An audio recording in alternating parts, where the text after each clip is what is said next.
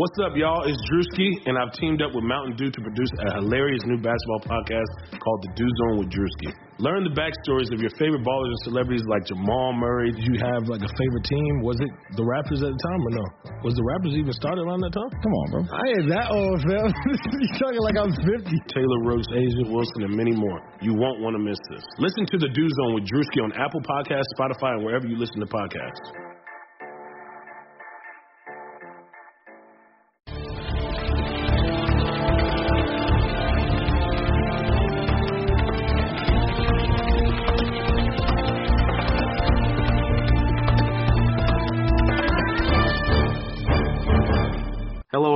Welcome into another episode of Kentucky Daily, a daily podcast covering your University of Kentucky Wildcats. I'm Sean Smith, joined by Derek Terry. Derek, how are you today? Doing well, Sean. Uh, excited to be back in the mailbag. Uh, we probably don't have as many questions as we do on a normal Friday, but since I missed uh, last week's, um, we'll get a little Tuesday episode uh, mailbag and answering whatever's going on. But still plenty to talk about. Basketball portal seems like a great player's going in there every day. So Yeah, portal you, season. and to steal a line from John Calipari, you, you people are crazy. So I, I looked at the numbers on the mailbag episode the other day that only featured me pretty much having a conversation with a laptop. And the consumption somehow people listened to literally almost 40 minutes of that episode, and I have no idea how you made it through it. I probably would have turned it off 10 minutes in with just me talking. So You that's don't give yourself enough credit. yeah. Folks tune in to hear you. So that's encouraging. Uh, as always, this episode is powered by Blue Wire Pods. It's also powered by the Butcher's Pub with two locations, one in Pineville, Kentucky, one in Williamsburg, Kentucky, and then a third location coming April 15th to London, Kentucky. Today at the pub is Taco Tuesday. Uh, the Butcher's Pub says a well-balanced diet is a taco in each hand, Derek, and you can get uh, bar- barbecue pork and slaw, Cajun shrimp, fajita chicken, all kinds of different tacos. Uh, Two dollars per taco all day long at all Butcher's Pub locations. You can visit thebutcherspub.com or check them out on Facebook. Uh, but Derek, today is a mailbag episode. We wanted to kind of just make up for not getting, I guess, your thoughts on some topics on Friday. Some of the topics are the same. A lot has happened in the last few days, um, mostly on the basketball front with recruiting and now the transfer portal going crazy. I mean, there's the names that are in the portal, the the amount of players in the portal. Uh, it's kind of taken over the collegiate game. Like outside the NCAA tournament, the names and amount of names in the transfer portal is a story in itself. really is. Um, Travis Branham tweeted out the number this morning for guys who have entered the portal, and I want to pull that up because it is astounding how many guys have been in the portal. So this is from four hours ago, so you can already add more names to this since then. But he said the, tris- the transfer list now stands at 733 names entering the day. On the same day last year, there were 422 names. Incredible. So this thing's going to be damn near over a thousand probably pretty soon. Uh, but no, I know. I think we got a few mailbag questions specifically asking about some of the guys maybe we would want to talk to. But you're right. Just in turn, we saw this too with college football. It really makes it feel like the season doesn't end in a way with the portal because everything stays in the news. I mean, Kentucky played in the bowl game um, against NC State on I believe January the third. Of course, we had basketball going on, but I guess a few weeks later, in I think January 15th, uh, my mother's birthday actually, and also Martin Luther King Jr.'s birthday, January 15th, is whenever Wan'Dale Robinson committed. So Yeah. he had kind of that build up for about a week before he actually committed. So I mean, it's like the doesn't really stop until spring ball got here, uh, and now we're seeing this with college basketball.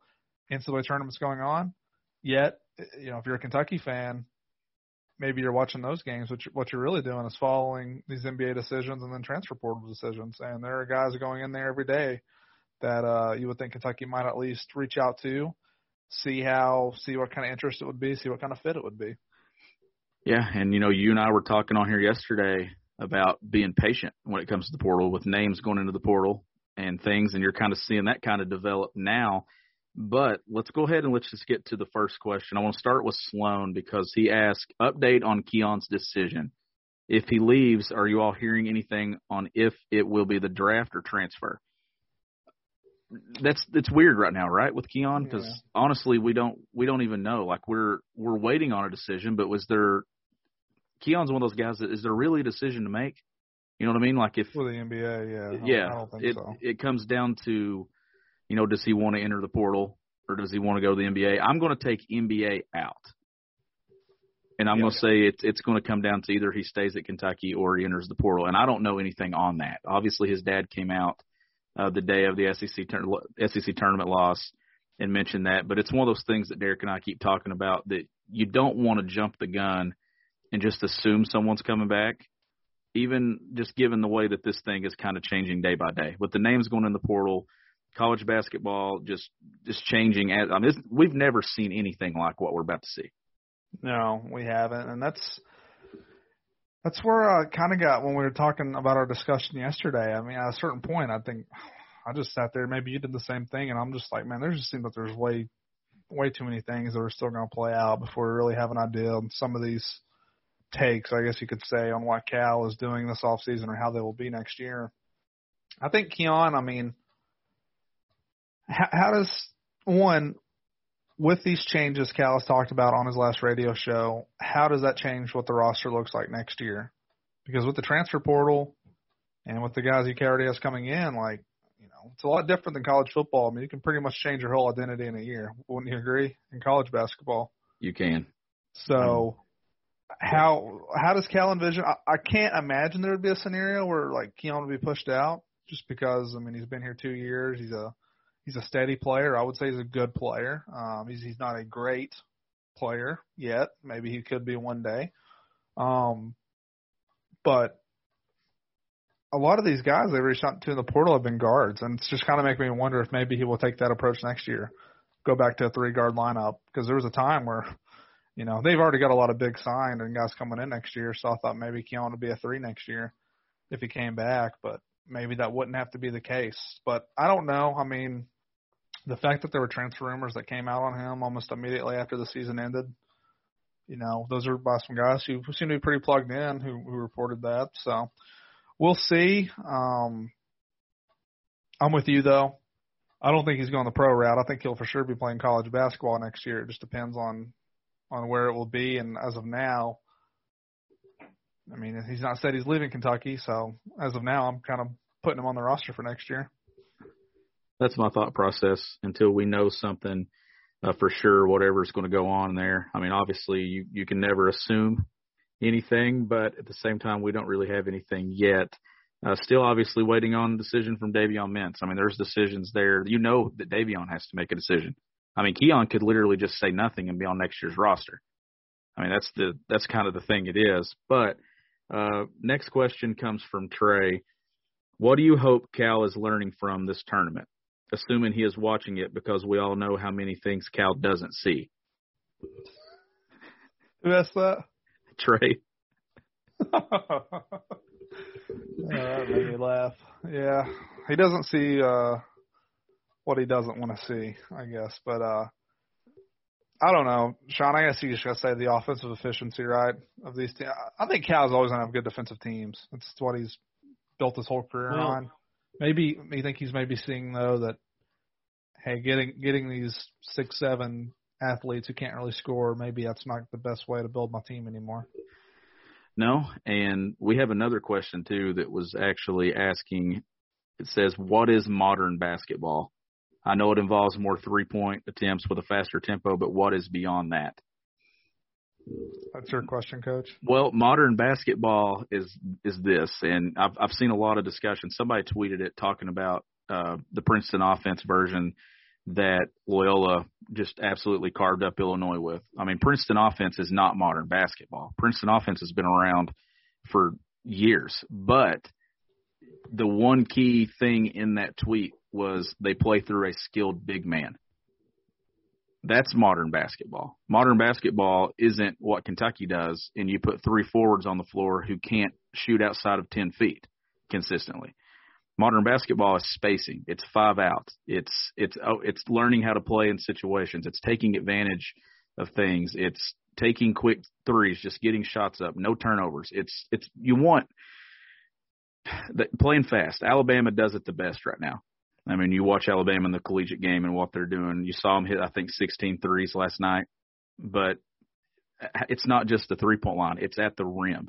It's no 15 foot jumpers. You would you would rather take a wide open three than step in and take a 14, 15 foot jump shot. Uh, but the reason Loyola's game worked, Derek, is because the skill set. It's the shooters that they had. It's the the point forward there that they could play through the big man. Everything went through the big, and that's what I was going back to in 2011, you can go back and watch tape. A lot of stuff went through Josh Harrelson having the ball in his hands at the top of the key in an empty situations on the wings because uh, he was skilled enough to do that. You follow it the next year, Anthony Davis done a lot of that same stuff.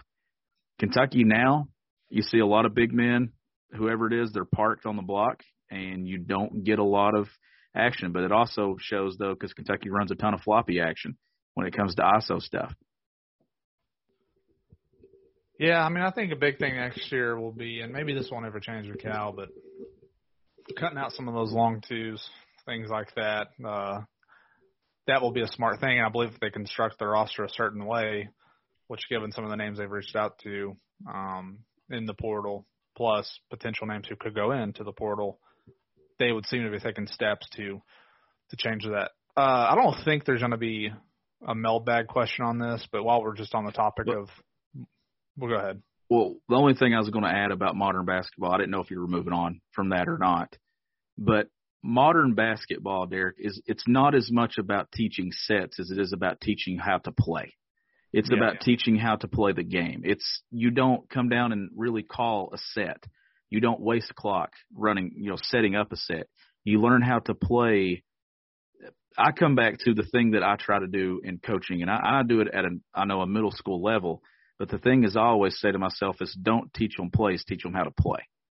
And then you're not having to pull the ball back out if something's not going right and set something up. You learn how to flow through situations. You can, everybody now has just about has to beat somebody off the bounce to play this game, especially at the NBA. You either got to be able to hit the three or beat somebody off the bounce. If you, you're not to, you don't see guys, you're not to see guys make it in the league, in my opinion, that can't do anything offensively. Like those guys just aren't going to get there anymore. Well, it's yeah, it's kind of what I was going to bring up is, and you can stop me if I, I seriously doubt we're having a mailbag question on this though. One thing, and, and perhaps I've just not paid enough attention in this tournament, but I, let's go back to a guy like Kahlil Whitney, for example. He's someone I'm going to use. Is there still a spot for a guy like that in in basketball at the highest levels? Uh, just a super super raw offensive game. And I mean, in his case, I don't remember him doing much on defense either. But I'm just talking mainly, like how many of those guys do you even need on a roster? I, I wouldn't take them if I was a coach building. And it, I can give you an NBA comparison. Uh, I was a huge fan of the Oklahoma City Thunder when Kevin Durant was there in his early years. Russell Westbrook, James Harden still there. They had Thabo Sefolosha. I don't know if you remember him or not. And Sefolosha's game was known as a lockdown defender. But at some point, Sefolosha had to be able to hit what? The three. The three.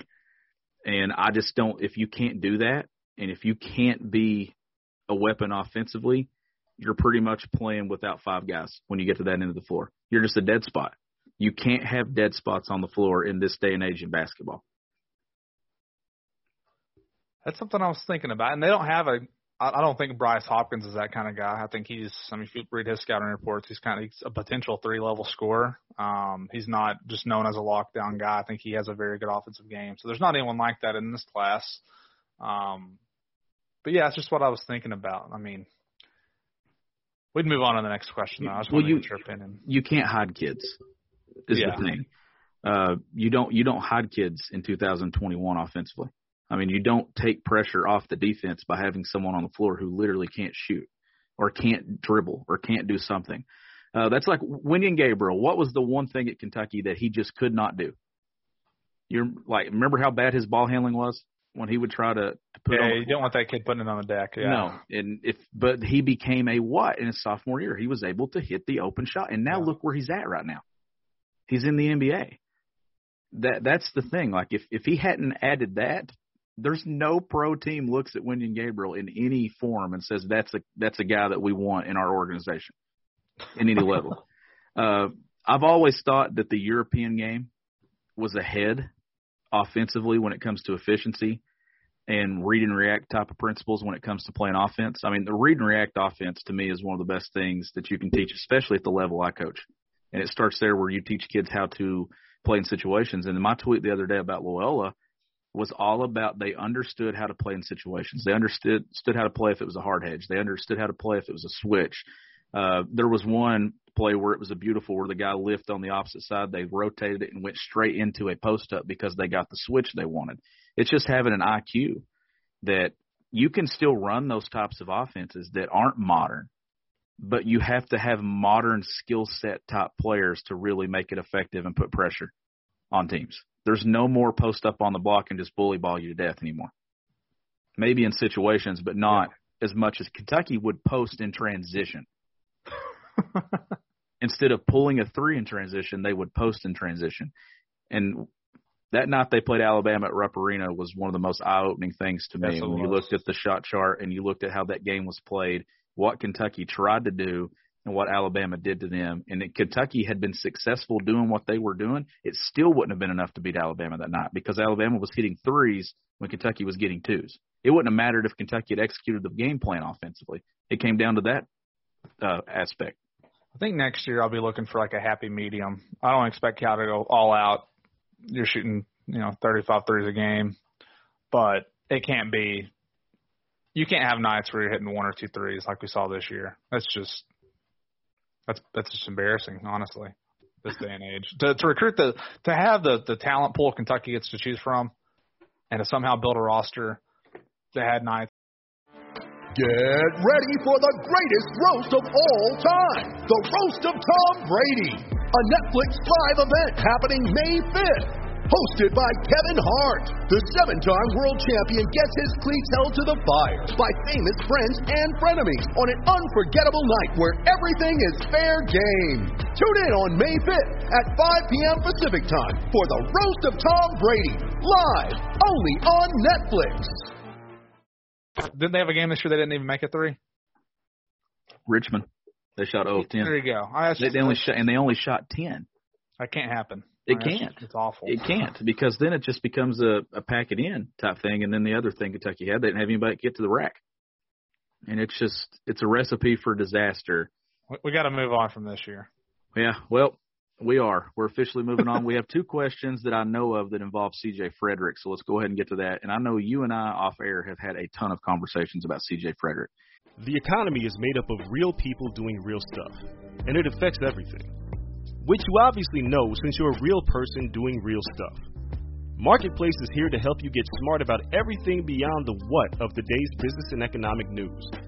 We dig into the how and the why with the real people driving our economy from big tech and interest rates to small businesses and what's happening at the Fed, Marketplace breaks it all down so you don't have to. Listen to Marketplace wherever you get your podcast. Uh, so Tyler asked, would C.J. Frederick be a fit at Kentucky? And then Allen follows it with uh, Matt Jones' tweet last night where he said, I think there's a very good chance that UK will end up with a transfer whose season ended today. And Allen says, if you were guessing who this is a reference to, would you guess C.J. Frederick or McKinley Wright, the Colorado point guard. Frederick is the big thing, and you and I have talked a lot about Frederick. We don't really see where I guess it kind of fits with what maybe it looks like next year or really what his impact would be, but if it's beyond one year, we really see it. Yeah, um, and I don't have any reason to think it was McKinley Wright, but I will say he he's an excellent point guard, and yeah. um, I know he's a senior. If he were to choose to go somewhere else, then yes, I think Kentucky would definitely reach out to him.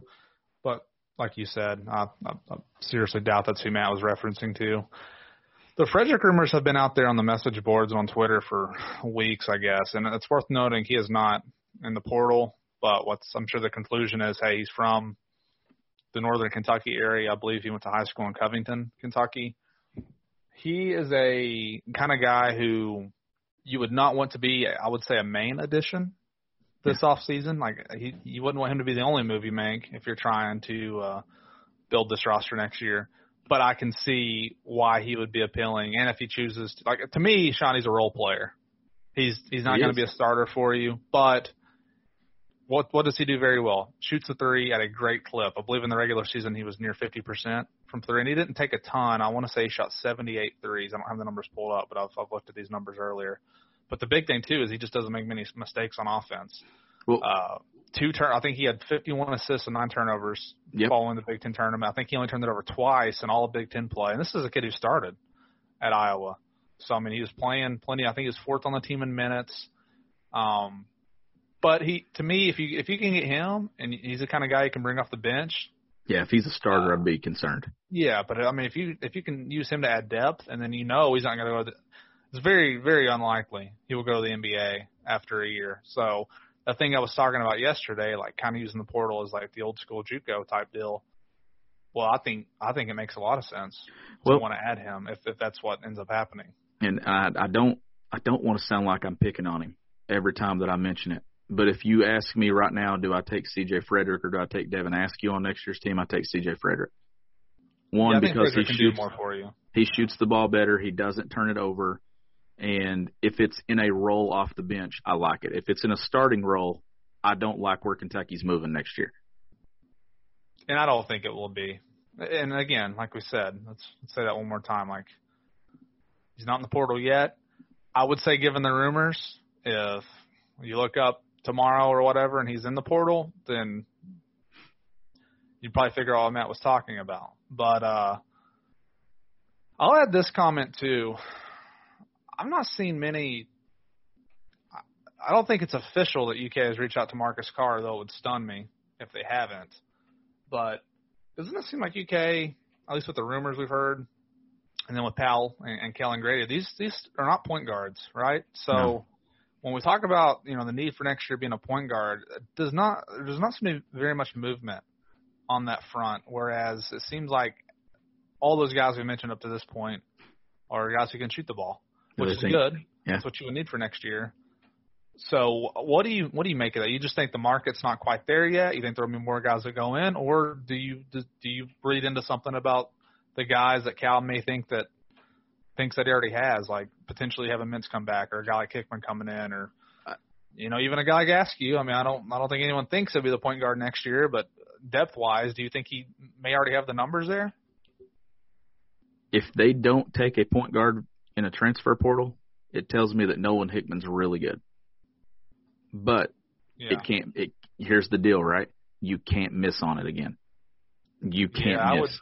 I would be nervous to go in with with that as the Well, they were nervous last year to go into it with with Askew, and we saw why. Like they were they were nervous, like in June and stuff, or before going into well going into that spring, they were nervous about it. That's why they went and got Mintz. Um, so maybe it does tell you that Mintz maybe has already made a decision, and they feel good at possibly going to that, and then riding out with Mintz, Askew, and Hickman, and then now it just becomes because the other thing outside of point guard play that we talked about was what wing score. And that kind of leads into our next question here. Uh, comes from Ryan. Any word on the small forward position? News on Kessler, Powell, Carr, Mintz, another guard, or any combination of those? And then he says, does Kentucky get involved with Kellen Grady? Which Kellen Grady is the transfer from Davidson. That his his entire career he has been known for one thing, and it is absolutely filling up the basket with points. I mean, we're talking numbers here, Derek, across his career at Davidson for four years. Let me see if I can pull them up here. Averaged uh, 18 as a freshman, 17.3 as a sophomore, 17.2 as a junior, and 17.1 as a senior. So you you don't find that every single day. That's that's that's pretty consistent. Mr. Consistent, yeah.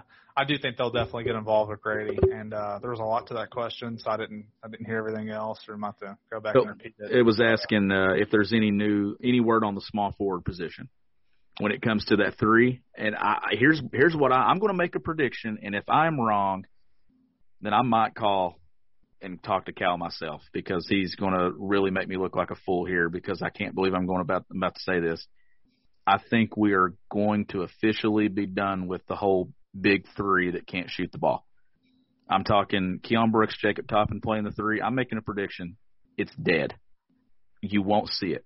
It It's going to to be it's going to be Dontaie Allen or it's going to be a kid the quality of Kellen Grady at six five that can play, that can shoot the ball and do things like that. If that is a move that John Calipari, if that is the only move that Calipari makes and changes, And I'm not talking sticking a point guard there like you did the year with Briscoe, and Ulis and Murray. I'm talking a true three that can sh- shoot the basketball and score from the perimeter. If that is the one change he makes, Derek, he is he's to me he's he's done something that moves them forward.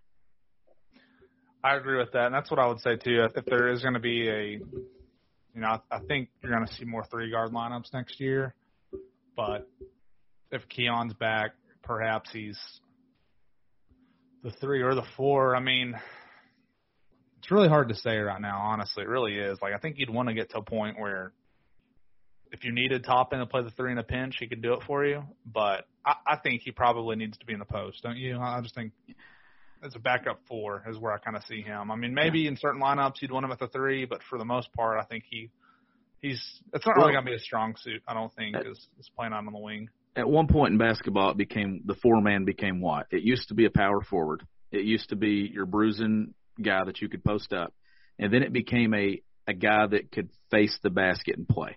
A Terrence Jones top four, a Julius Randle top four, and now even those guys are more like you want guys who can shoot the three. And look at Julius Randle's numbers this year in the NBA. I know I hate to get off topic, but have you seen how many threes he's hit this year compared to what he was going into the year? No, I I know he's putting up great points per game numbers, but I've not seen the shooting. I numbers. saw something today. I want to think. I'm trying to think what his career numbers were, but it was almost doubled. I think this season compared to what it was. Uh, I'll see if I can find it before we wrap up the episode today. Uh, I don't know why I want to think he's hit over 73s this year. Am I wrong on that? Does that sound right? I got the old Google machine right here. We'll pull it up. Because that is the type of change that I'm talking about. Like when it comes to a four, and that's where Keon fits the game more as as a four. I don't think he fits it as a three. Uh, I'm pulling it up here to see.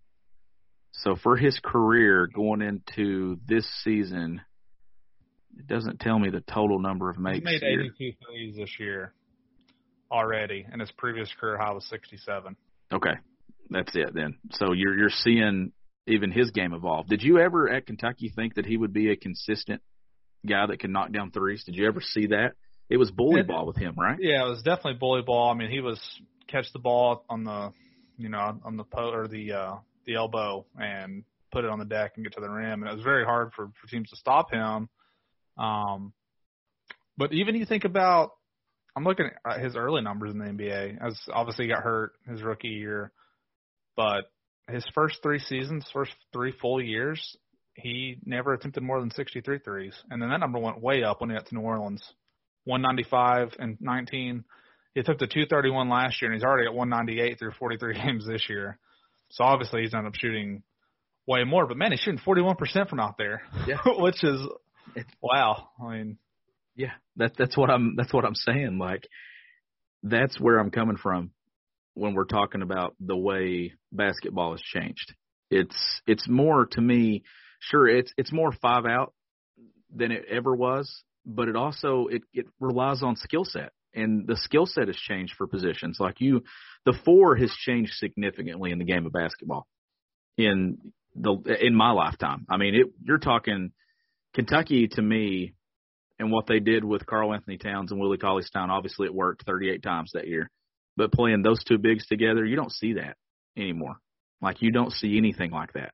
Uh, Trey Lyles being the three man, you don't see anything like that. anymore. No. that that was a face up four man. and it was Poythress before that, before he Yeah. got hurt playing the three. So th- that that's the thing. Like outside of a few times, I've never been a fan of what Kentucky has done at the three over the years. You you mentioned Poythress. Obviously, that was one. Uh, they used Trey Lyles at the three. Uh, we all know what they've done in recent years too. But the years like like last year, I was a big fan of how they done things. When he talked about Immanuel Quickley, Maxey Hagans, or you go back to 2011 and we're talking about Darius Miller, DeAndre Liggins, uh, Knight, and, and Lamb. Uh, James Young, even the year when they had the Harrison twins and Young, I, I liked what they did that season. I, I just think you need you need a capable shooter, and you just don't need a dead spot at those spots. Like you just can't force just to get minutes or to put people on the floor. I just think it's a really bad idea. Yeah, I agree. And that's a good point about last year. I mean, you had Higgins who wasn't really much of a shooter at all, but he could at least penetrate. And you had Maxey, who, which I guess Maxey's numbers turned out to not be all that great, did they? But they didn't. Is a guy who you who you could shoot it a little bit, but of course Quickley. I mean, really carried that team from deep. And then he also had a, a big off the bench though, and Sestina, who could shoot the ball pretty Yeah. well. Um, and they definitely had more options last year uh, than what they had this this previous season. But I, I'm with you. I mean, a lineup again, Briscoe, and we talked about it yesterday. But like, even Fox wasn't a great shooter, but he had one strength, or I mean, he had more than one strength, but certainly his his speed really helped him in transition and even helped him in the half court. I mean, he could just get by his man. If you're guarding that guy one on one, he was more often than not probably going to get by his man and either score or create something for somebody else. Um, and that team, when you had a guy like Willis in the four, uh, Gabriel, who I think his numbers went way up his sophomore year, but a guy who could shoot it a little bit. I mean, that team basically had one big, one true big who played a lot of minutes, and that was Bam. You had Humphries off the bench a little bit in that role, but he didn't, you know, play a ton. I'm not saying every roster has to look that way, um, but that's just unbelievable when we think back how limited this team was shooting the ball. It's just that, that can't happen anymore, and I think Cal knows that, and uh, he'll do his best to get it corrected. And it should be easier now with the portal to to have somebody every single year. And that's maybe where Frederick comes into play. Yeah. you could add a guy like that pretty much every offseason probably, and that will help you. Yeah, absolutely. We had another mailbag question that was kind of along these lines. Comes from Justin. I don't want to uh, miss that. Will Calipari really have a team with Justin Powell, C.J. Frederick, Mintz, and Allen on the same roster? It would be the most unique Cal roster in his 12 years at UK. Uh, not sure if it'll be that exact combination uh, or anything similar, but even if it's just the pieces that we've talked about today, Derek, like regardless of what the pieces are, if it's the people that we think that they're going to be in on and pursuing, it is going to kind of be unique compared to what they've typically done. Yeah, I've got to say they're going to get a few of those guys. Um, I don't don't know if they'll get them all. I mean, at a certain point, like I don't know. I don't even really like speculating on this because Until people are officially in the portal and things, it's hard. well, that too. But then just the sheer numbers, like how many guards was that that was just mentioned? Three, That was four there, not even counting Hickman and Askew. and possibly Mintz. Like there's not going to be seven guards like that. Uh, or is that including Allen too? Sorry. Yeah, that was including Allen. Okay, I think Mintz was seven. in there too. So it would Oh. be we didn't have anything with Grady, and then we didn't have anything with uh, obviously Askew and Hickman aren't included either. It's just it's really hard to say at this point. I think who it's going to be, just because there's so many scenarios, there's so many bodies to sort out. I mean, I, I think Cal's probably in a phase though where he wants to try to acquire the best talent. And again, like I was saying, I mean, who's to say? You know, quite a few teams just got knocked out of the tournament these past two days. You know, so the field's down to 16. So I mean, the majority of guys a lot of them will probably go into the portal this week if they're going to leave. So I mean, maybe I would guess that these coaches or whoever have a pretty good idea of the guys who are going to go in. I mean, everybody talks, so I don't think there's ever anyone who just pops up in the portal that is completely out of left field. But I don't know. Maybe there's more guys they're waiting on. It's it's really hard to say. Um, but I do think out of those guys mentioned, like the skill set of shooting, I, I fully believe they will add two to three guys very capable of knocking down outside shots. Yeah, I I fully believe so as well. And we're going to end the mailbag with a question from Shane. So Shane's the guy that continues to throw us these really fun questions. He says, "What is your favorite game where one player simply took over?" He says Jodie Meeks versus UT cannot be chosen, obviously, Derek. Uh, Tyler Herro versus Arkansas and Rupp to complete the 15 point second half deficit, garnished off with I'm a bucket while sinking game icing free throws. In 36 minutes, he had 29 points, 9 of 10 field goals, 5 of 6 threes, 6 of 6 free throws, 4 rebounds, 3 assists. So I'm assuming that one is his. Uh, what would be yours, Derek? The one that came to mind is a game I actually didn't even watch live because I was on a little college senior cruise trip my senior year with some friends. So I didn't see Malik Monk score 47 against North Carolina. While that would be an obvious one, I, I can't really choose it because I didn't watch it live. Uh, single game player taken over. I'll probably like a lot of questions Shane asked. I'll probably just end up naming a few instead of one that really stands out. Um, Kevin Knox was great in that West Virginia comeback, one of the largest comebacks of the Cal era on the road for sure. Uh, was a great game for him. Um, who are some other guys who took over? There was Noel shot blocking performance at Ole Miss. I remember that game. That's a really good one. Defensively, I mean, that's like you don't you don't ever really see stuff like that. And the dude had four fouls for a lot of that. Uh, so defensive, just dominant performance. That is up there. Um, how about just for a stretch, John Wall early against North Carolina? Uh, I don't remember what he ended up with the whole game, but he had the fast break, he had the dunk, then he had that crazy reverse layup, had some end ones. I mean, he he had a stretch right there where it was just, and the team did as well. It was really great. I watched some of those games over Christmas uh, when I was home for Christmas earlier this year, or well, obviously last year, 2020. Um, any of those, Sean? I mean, is there any others I'm I'm leaving out? Um, Seems like Jamal Murray probably had some good games he here there that I'm not he did, of. he Yeah. did. Um, I'm going to go way back though, and it's not like a crazy scoring performance or anything like that. And it was one of those things where you had to kind of be watching the game to see it all happening with the the way it was playing out.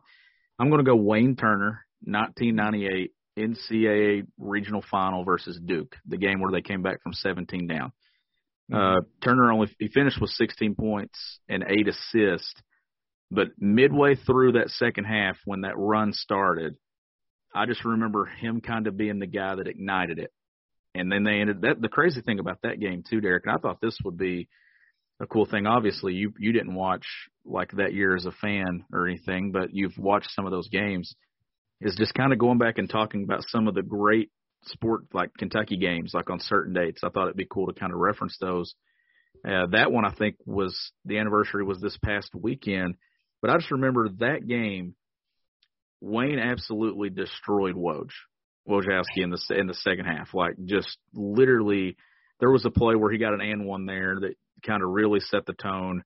And then the thing that got Kentucky back in that game, I don't know how much you've paid attention to that game, but they got like three points, literally so many possessions in a row, whether it be a three pointer or an and one or something like that, that they got back in that game from 17 down within like four or five possessions.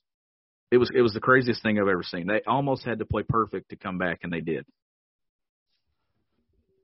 I'm not as old as you, so I don't. I have watched. Um, there's a YouTube video of that game, but I think it starts like the last, uh, maybe four minutes or so. Or you can. I mean, you can watch the full game too. I mean, on YouTube they've got pretty much everything. Um, I couldn't even think of. I was trying to remember when I was a kid. Any like, I, I don't remember the Prince five three scenario. I don't remember watching that live. It was incredible Uh, too. I'm sure that was one. I mean, I've heard from people who were at Rupp that day who said that was as loud as it's ever been in Rupp Arena, which I believe. I mean, that's exciting to see a guy start a game that way. Um, I, yeah, those ones I said are the ones that popped up in my head Yeah, as I sat here and thought. there there's so many. I mean, you could go. um, Just guys, just absolutely being on a heater. I mean, Cam- Cameron Mills had a huge game against Florida uh, in the late '90s too, where he ended up having 30 some points, and it was pretty much all at the three point line. Uh, I remember Keldon Johnson a couple of years ago against Tennessee going off and hitting like four Yep. threes in a row. It seemed like right there. Jay had a good game that game. Yeah, like just a lot. There's been a lot of performances uh, that really stand out. Shai Alexander, I thought against Buffalo was one that stands out to me too, where he kind of just took over and everything there. But I, I like the Kevin Knox one that you went with. That would be mine too if I didn't uh, go with what Turner did. And, and Turner's was more just the way that he set the tone in that run. And uh, if you go back and watch that game, just a lot of things with defensive effort, you know, breaking people down off the dribble. Uh, just wow, like I just so many, so many great performances over the years. But that, that's a really good question, Shane. Thanks for submitting that one to the mailbag. Derek, I don't think we have anything else to kind of get to today. Um, There was just uh, we mentioned it. Now it's just more so SEC news, probably more than anything. But Tennessee assistant Ron English is, or was that his name? Ke- Keem English, right? Oh, Is it Ron Kim? English a football coach?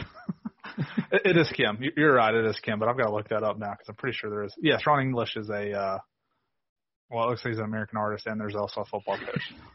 named Ron English, but yes, Kim English, who uh, is just 32 years old, got his first head coaching job at George Mason. He was with Rick Barnes at Tennessee.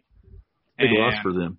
It is a big loss for them. He was very key some of these recruitments. Um, and it's worth. I went and scanned the Tennessee uh, our Tennessee 24/7 message board, and of course, Jai Lucas, first year Kentucky assistant, was was thrown on there by actually their basketball writer as someone. He wasn't saying it was going to happen or anything like that. Just you know, when a job comes open, you think about connections.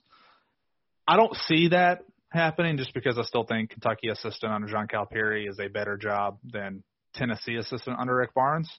But Sean, do you think that is something that at least uh, that Jai would entertain if if it were to? I mean, it's his old coach, someone who who he said he talked to whenever it came down to taking the UK job. So it's clearly someone he still has a relationship with. I think it's an interesting note for sure. I think it's something Yeah. to at least look at. When you texted me that this morning, um, I could see it if, depending on to what happens with UK staff, if Jai feels like there's a more prominent role or something. But I mean, clearly, you know, Cal's going to want to hold on to Jai as long as possible Mhm. and keep him there. And maybe Jai made the move to Kentucky. I mean, that's the thing, right? You he left Texas where he played to come to UK, so there was some type of, you know, of appeal at being at UK that that I think would have a strong chance of him of keeping him in Lexington. But yeah, playing having the you know option to coach with your your former coach and things. That obviously that if if Rick wants it, I mean that's definitely pretty interesting. For sure. Well, and again, I don't think And- that will happen, but it's probably worth just keeping your eye. I mean, just It's not crazy, you know the thing. Yeah. Like that's that's it, and probably would be something that would happen pretty quickly, right? I've got to think Jai came here because he thought one he would learn under a Hall of Fame coach, but two, probably accelerate his path to being a head coach one day. Yeah. And I don't know that leaving helps that goal. I just don't imagine. Well, I mean, but you know, think about this way. Rob Lanier just got a head coaching job, I think, two years ago. He's on, which he he is a much older guy. He had been a head coach before, but had been under Barnes for a long time after getting fired from Siena. But he got another chance after Tennessee had some success, and then you get Kim English going. I mean, that's two guys who have gotten head coaching jobs in recent years off Yeah. that staff. So we'll see. Again, I don't think that will happen, but it's just something that caught my eye this morning. I thought, well, you know, I mean, you might. I, I think it will be reasonable to think maybe something will be out there uh, linking those two together, which is why I mentioned it today.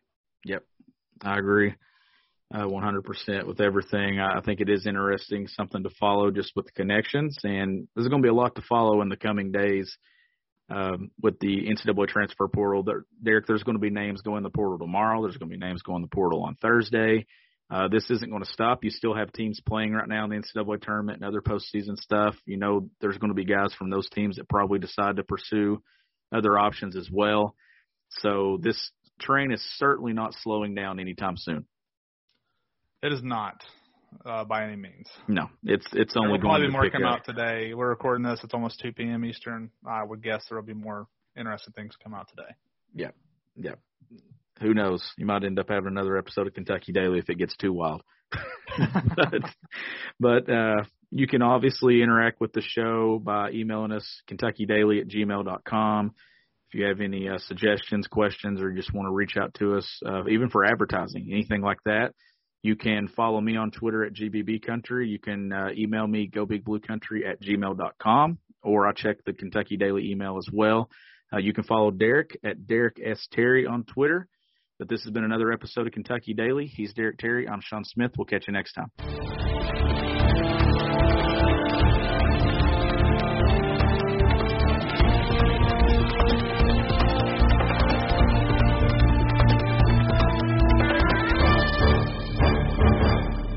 Sugar Ray Leonard, Roberto Duran, Marvelous Marvin Hagler, and Thomas Hearns. Legends, whose four way rivalry defined one of the greatest eras in boxing history. Relive their decade of dominance in the new Showtime sports documentary, The Kings, a four part series premiering Sunday, June 6th, only on Showtime.